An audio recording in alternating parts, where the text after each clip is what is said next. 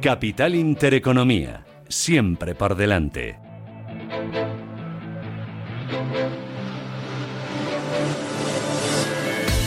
Tenemos el momento del mercado, pero vamos a mirar un poquito más allá y a poner las luces de largo alcance. Lo hacemos con Lucía Gutiérrez Mellado, que es directora de estrategia de JP Morgan Asset Management para España y para Portugal. Lucía, ¿qué tal? Buenos días. Hola, buenos días a todos. Eh, oye, ¿cómo estáis viendo los mercados? ¿Qué os preocupa? ¿Qué os anima eh, de cara a, las próximas semanas, próximos meses? Bueno, pues yo creo que eh, por un lado nos anima esa recuperación que empezó pues en torno a junio, finales de mayo, principios de junio, en el momento que se empezaron a abrir las economías, pues la verdad es que hemos visto un rebote bastante fuerte en, en todo el crecimiento a nivel a nivel mundial y esperamos, sí que esperamos que ese primer rebote sea muy fuerte y luego a partir de ahora un poco más gradual de cara a que veamos que no, eh, durante bueno lo que falta del año y los próximos meses continúe materializándose ese, esa recuperación del, del, del, crecimiento.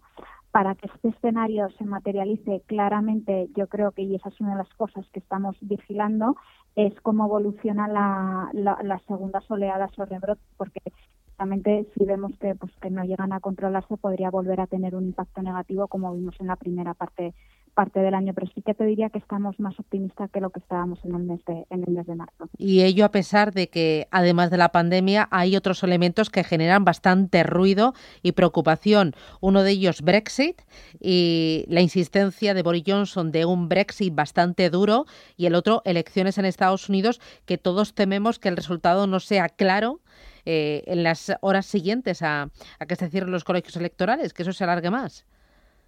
Claramente esos son otros dos eh, de los factores que estamos teniendo en cuenta para esta última parte del año y que claramente es probable que veamos volatilidad en, los mercados por a causa de estas dos de estos dos factores por la por la incertidumbre eh, política con respecto a las elecciones americanas pues es lo que dices tú parece que sí que Biden vuelve a a adelantarse a Trump en las, en las encuestas, pero hay muchas dudas y ya no solo si quién va a ganar, sino quién va a tener el, el control de las, de las dos cámaras, ¿vale? Y eso es un tema, bueno, pues que en las últimas semanas se habla más porque, como sabes, el programa de estímulos, de, el segundo programa de estímulos en Estados Unidos todavía no se aprueba. Para nosotros nos, nos parece muy importante que, que se apruebe y, bueno, pues dependiendo quién gana o no, hay más posibilidades de que se apruebe antes o no. Eh, ante este escenario, ¿en qué activos, en qué regiones estáis más positivos y en cuáles estáis más defensivos? ¿Estáis hoy más defensivos que hace seis eh, o nueve meses? No, eh, bueno, vamos a ser justos. Eh, nosotros empezamos el año largos de renta variable, ¿vale? Luego cuando empezó, vimos empezar eh, la volatilidad y, todo lo que está, las causas tan grandes que estaba provocando la pandemia, redujimos riesgo y desde verano hemos vuelto a incrementar riesgo en carteras y estamos ligeramente sobreponderados renta variable frente a, renta fija. Hay una diferencia, si quieres, frente al ciclo anterior, sobre todo a la última parte del ciclo anterior, donde sí que es verdad que habíamos mantenido una sobreponderación en Estados Unidos y era prácticamente el único mercado dentro de renta variable que nos gustaban, el resto neutrales o ligeramente infraponderados. Ahora lo que pensamos es que esta recuperación bueno, pues es más a nivel global y que eh, no debería haber tantas diferencias entre Estados Unidos y el resto de mercados. Y, por ejemplo, en, un entorno como el actual estamos eh, sobreponderado eh, Estados Unidos, Europa y mercados emergentes. ¿Y por la parte de renta fija?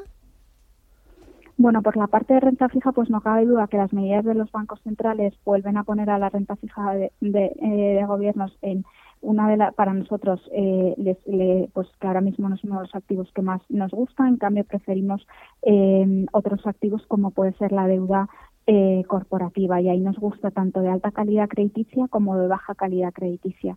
Y si es verdad, por ejemplo, que la deuda, la deuda de alta calidad crediticia con las medidas de los bancos centrales de comprar deuda eh, corporativa, pues claramente yo creo que le da un respaldo y te está pagando algo más que lo que te paga la renta fija de gobierno. Mm, y una cosa más, todo esto con un enfoque ESG, ya no hay otra opción, no hay otra manera de gestionar y de invertir. Totalmente, yo creo que cada eh, cada vez va a ser eh, más importante. Eh, yo creo que, bueno, desde luego para nosotros es una prioridad estratégica todo lo relacionado con ESG. El 100% de nuestra gama de fondos de gestión activa ya tiene factores SG incorporados en la toma de decisiones y también hemos lanzado para aquellos que eh, necesitan un enfoque más purista, pues fondos completamente eh, sostenibles. Yo creo que el futuro va a ir por aquí y hay que ser bien preparado porque si no, pues probablemente te quedes fuera. Pues Lucía Gutiérrez Mellado, directora de estrategia de JP Morgan Asset Management para España y para Portugal. Gracias y que tengas buen día. Cuídate. Gracias. Gracias, un abrazo.